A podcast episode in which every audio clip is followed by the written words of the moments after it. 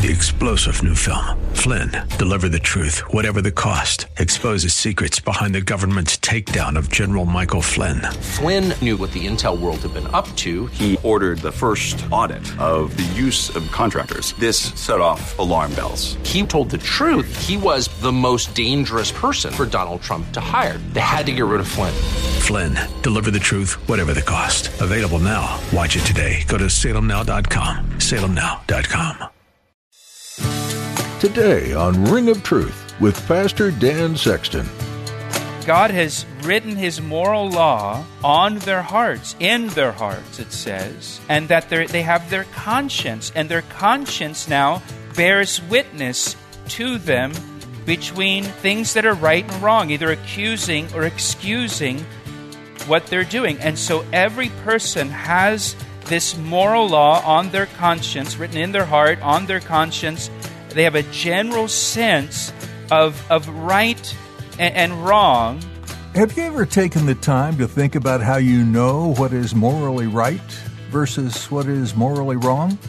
Can you remember a time before you just knew when something was wrong? In today's message, Pastor Dan explains you have a general understanding of right and wrong because God has written His moral law on the hearts of all people. This is what most people know as their conscience. That small voice in the back of your head that tells you when you are about to do something wrong. Now, here's Pastor Dan in the book of Exodus, chapter 20, for today's edition of Ring of Truth.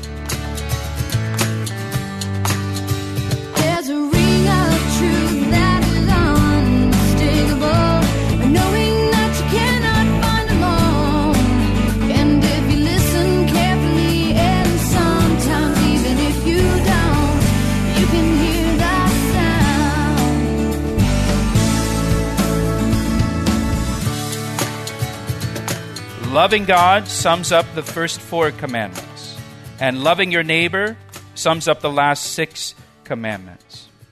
If I love God with all my heart and soul and mind, I will not have other gods.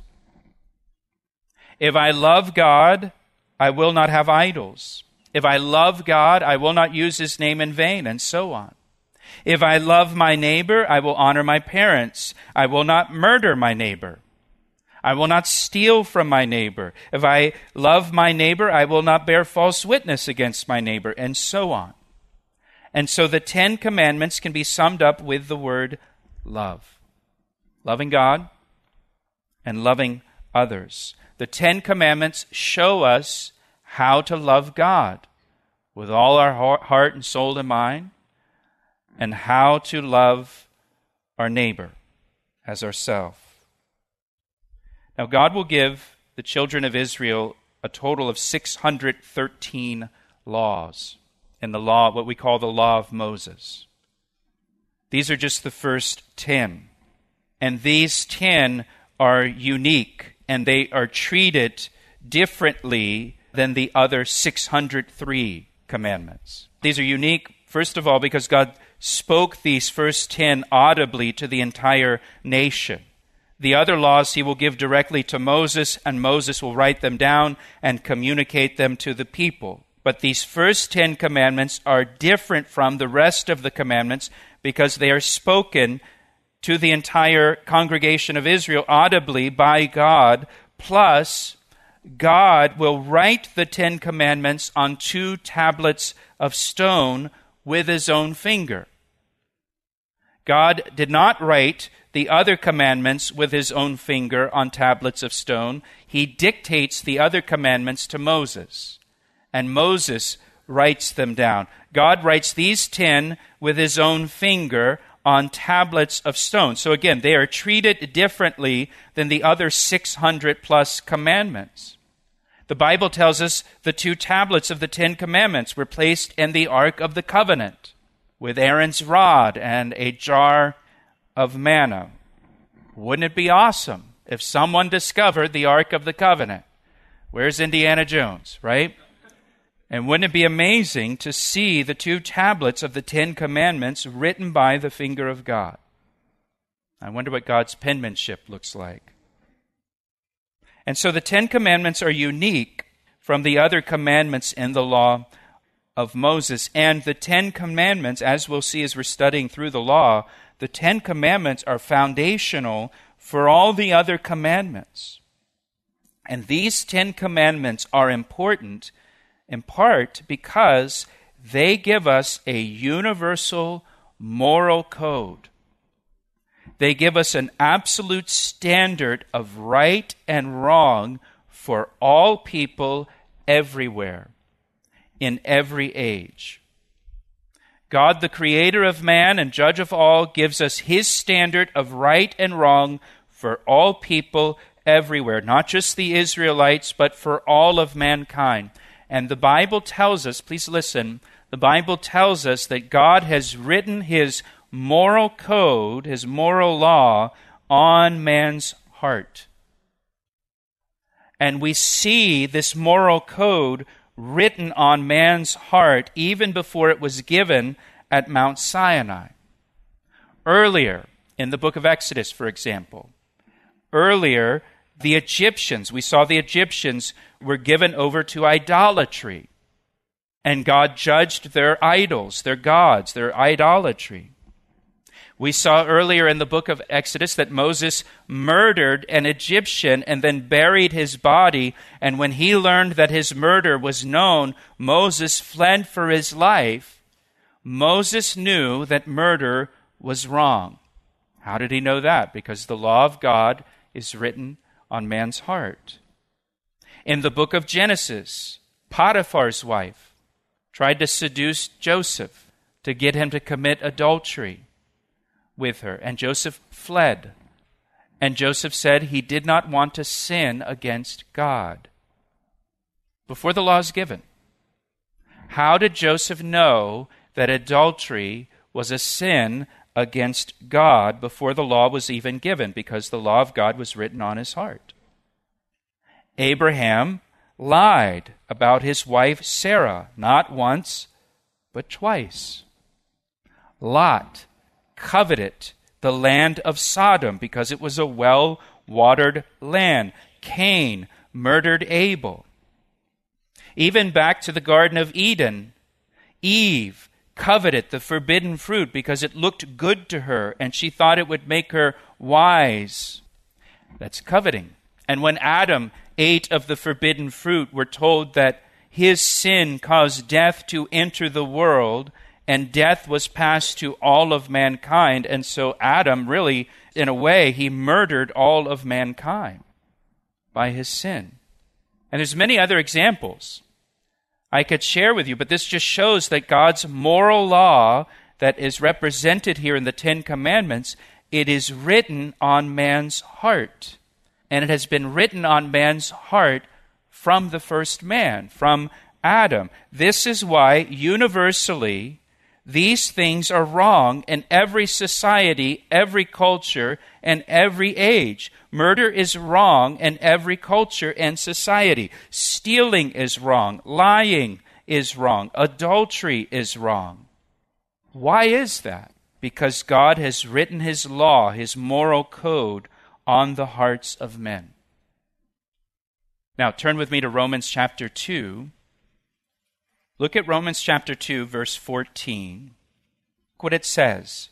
For when Gentiles who do not have the law, so they don't have the law of Moses, they don't have the Ten Commandments, never heard of it, don't know what you're talking about.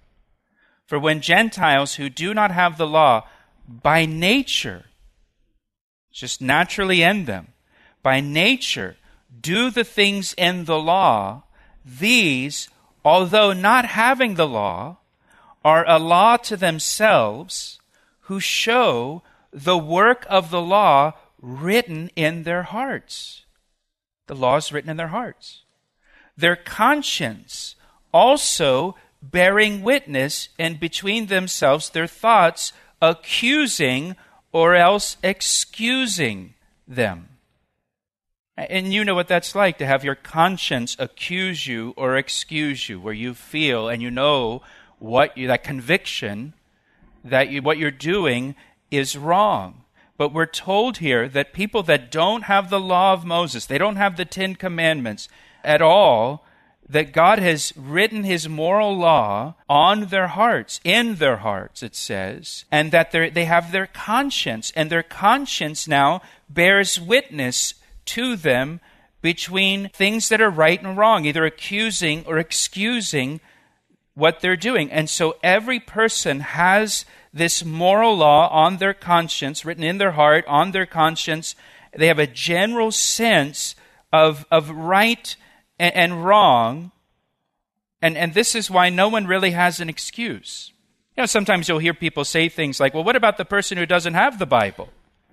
Or what about the person who's never heard of Jesus Christ? Why, why would God judge them? Well, God has written His law on the heart, on their heart, in their heart. They also have their conscience telling them what is right and wrong, and have they obeyed their conscience? and always done what is right? And the answer is no, they haven't. So they're guilty. Now, the Ten Commandments are this kind of universal moral law, this, this standard of right and wrong that God has written into man's heart everywhere in every age. So we have our conscience now that tells us when we're doing something we shouldn't do, that's against God's moral law. Jesus tells us in the last days, lawlessness will abound. And he's not talking about like Maryland statutes. He's talking about the law of God. People will abandon the law of God. People will abandon the moral code that God has written in their hearts. People will ignore their conscience that is telling them that this is wrong. They'll abandon God's written law and lawlessness will characterize the last days before Christ's return. Now, you're in Romans chapter 2. Turn with me over to Romans chapter 1. Romans chapter 1 tells us what happens when a person or a society abandons God and abandons God's moral code that is written on their hearts. He tells us what lawlessness looks like. Jesus said, Lawlessness will abound. Well, he tells us here in Romans chapter 1 what that will look like. Look at verse 18, Romans chapter 1, verse 18. For the wrath of God is revealed from heaven against all ungodliness and unrighteousness of men. Look what it says, who suppress the truth in unrighteousness. They suppress the truth that is in them. You're listening to Ring of Truth with Pastor Dan Sexton of Calvary Chapel, Ellicott City, Maryland. We'll return to the second half of today's message in a moment. But first, here's a word from Pastor Dan. It's my privilege to share the Word of God with you through our radio ministry, Ring of Truth. Thank you for tuning in each day. Hey, I would love to hear from you. Will you take a moment to email me to tell me how these daily studies have ministered to you? I want to hear your story you can email me through our website at calvaryec.com. That's calvaryec.com. Thanks, Pastor Dan. Now let's join him again for the conclusion of today's edition of Ring of Truth. They've got the law written on their hearts, they've got their conscience telling them if this is right or wrong or good or bad, and they suppress the truth in their unrighteousness. Look what it says in verse 19 because what may be known of God is manifested where? In them. In them. What may be known of God is manifested in them, for God has shown it to them. For since the creation of the world, his invisible attributes are clearly seen, being understood by the things that are made, and even his eternal power and Godhead, so that they are without excuse. Here's, here's what he's saying they have the law in them written in them. They have the truth in them, but they're suppressing the truth. And they have creation around them, verse 20. And the invisible attributes of God are clearly seen and understood by the things that are made. That's people. His eternal power and his Godhead. So everybody knows that there's a God. Creation testifies to that. Even if they say, I'm an atheist. Well, the Word of God says that you, you know there's a God. And everybody knows right from wrong because the law is written on man's heart. Has a general sense of right and wrong. but they suppress the truth that God has manifested in them. Look at verse 21 because although they knew God, not in a saving way of knowing him, but they, they know that there's a God. They did not glorify him as God, nor were thankful, but became futile in their thoughts, and their foolish hearts were darkened. Professing to be wise, they became fools, and they changed the glory of the incorruptible God into an image. That's idolatry. That's one of the Ten Commandments. Made like corruptible man and birds and four footed animals and creeping things. Now look at verse 24. Therefore, God also gave them up to uncleanness and the lusts of their hearts to dishonor their bodies among themselves, who exchanged the truth of God for the lie and worshiped and served the creature rather than the Creator, who is blessed forever and amen. For this reason, verse 26, God gave them up to vile passions, for even their women exchanged the natural use for what is against nature. Likewise, also the men, leaving the natural use of the women, burned in their lust for one another, men with men, committing what is shameful, and receiving in themselves the penalty of their error, which was due. And even as they did not like to retain God in their knowledge, God gave them over to a debased mind to do those things which are not fitting, being filled with all unrighteousness sexual immorality, wickedness, covetousness, maliciousness, full of envy, murder, strife, deceit, evil mindedness. They are whisperers, backbiters, haters of God, violent, proud, boasters, inventors of evil things, disobedient to parents, undiscerning, untrustworthy, unloving, unforgiving, unmerciful who, knowing the righteous judgment of God, that those who practice such things are deserving of death, not only do the same, but also approve of those who practice them. Now, notice in verse 24 the phrase, God gave them up. And then in verse 26, God gave them up. And then in verse 28, God gave them over. When a society abandons God, God reaches a point where he abandons that society and God gives them over to their sin. He gives them over to whatever their heart desires, and He removes His restraint from that society. And that's God's judgment against that society. He just gives them over, He abandons them.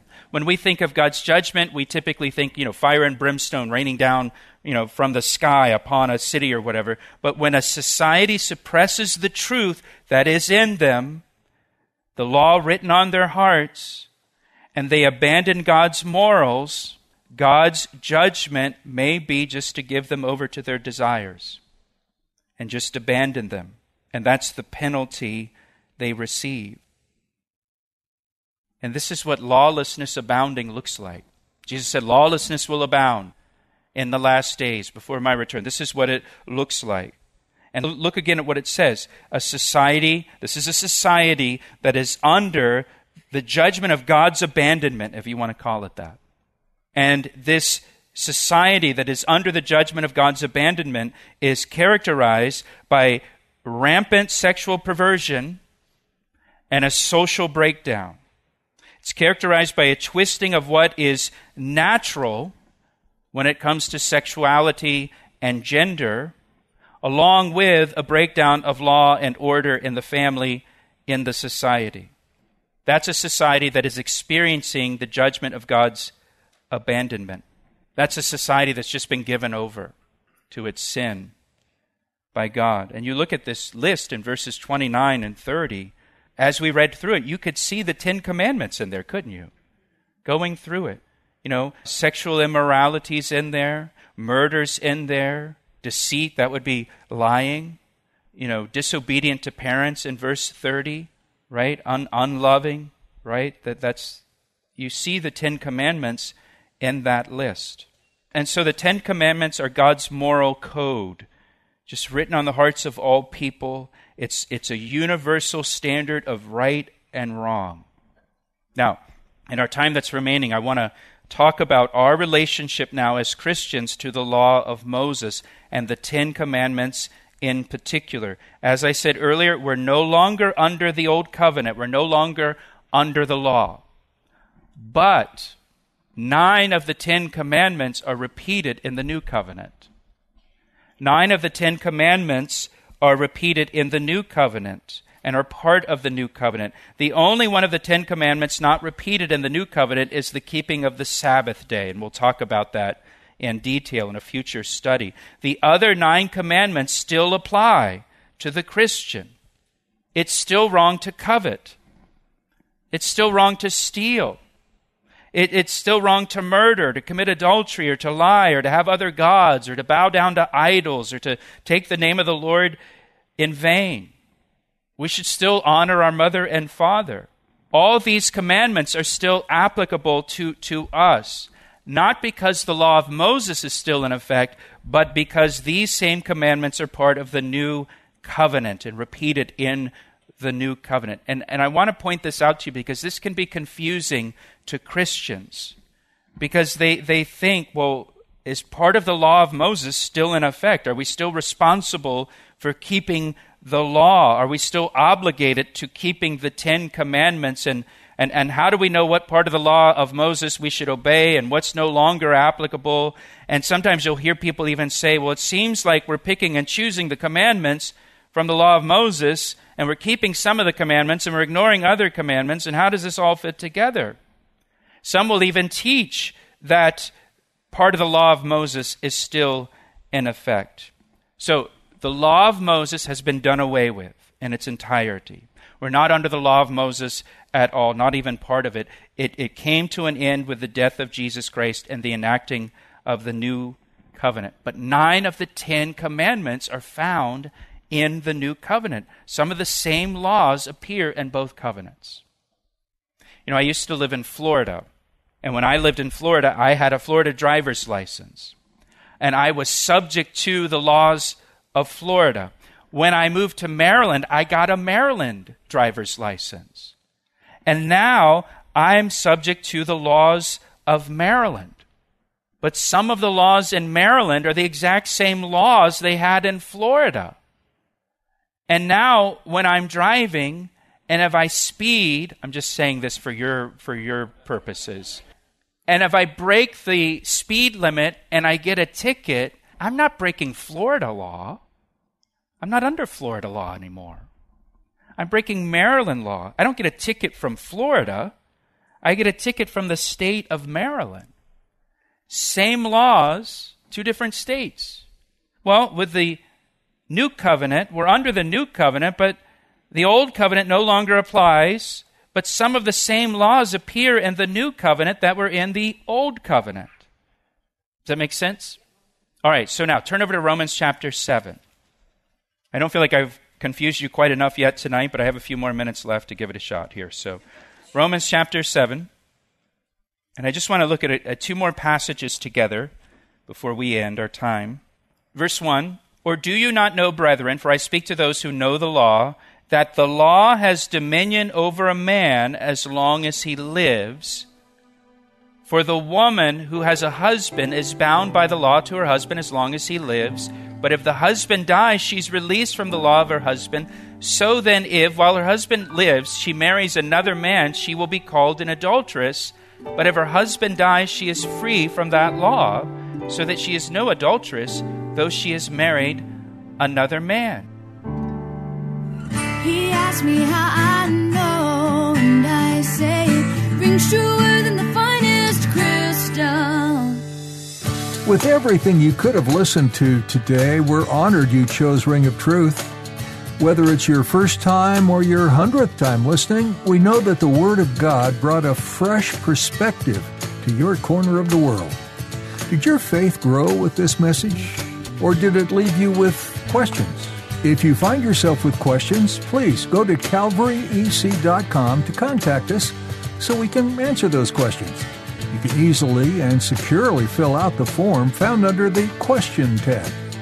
Columbia, Maryland is home base for Ring of Truth episodes, and we want you in our community. So if you're close, let's meet face to face. Sunday service times, along with midweek service times, are available on our website calvaryec.com. Make sure to mark your calendar to come. For those of you too far away, don't be discouraged. Use our live stream to still be a part of our family. Don't leave our website without looking at the other resources we have provided to strengthen your relationship with Jesus. Before our time is up, would you consider financially donating to this ministry? There are so many more lives to touch for Christ, but we can't do it alone. If you felt a tug at your heart to support us in this way, information can be found on our website, calvaryec.com. Come again for the next edition of Ring of Truth. I see the signs and I recognize the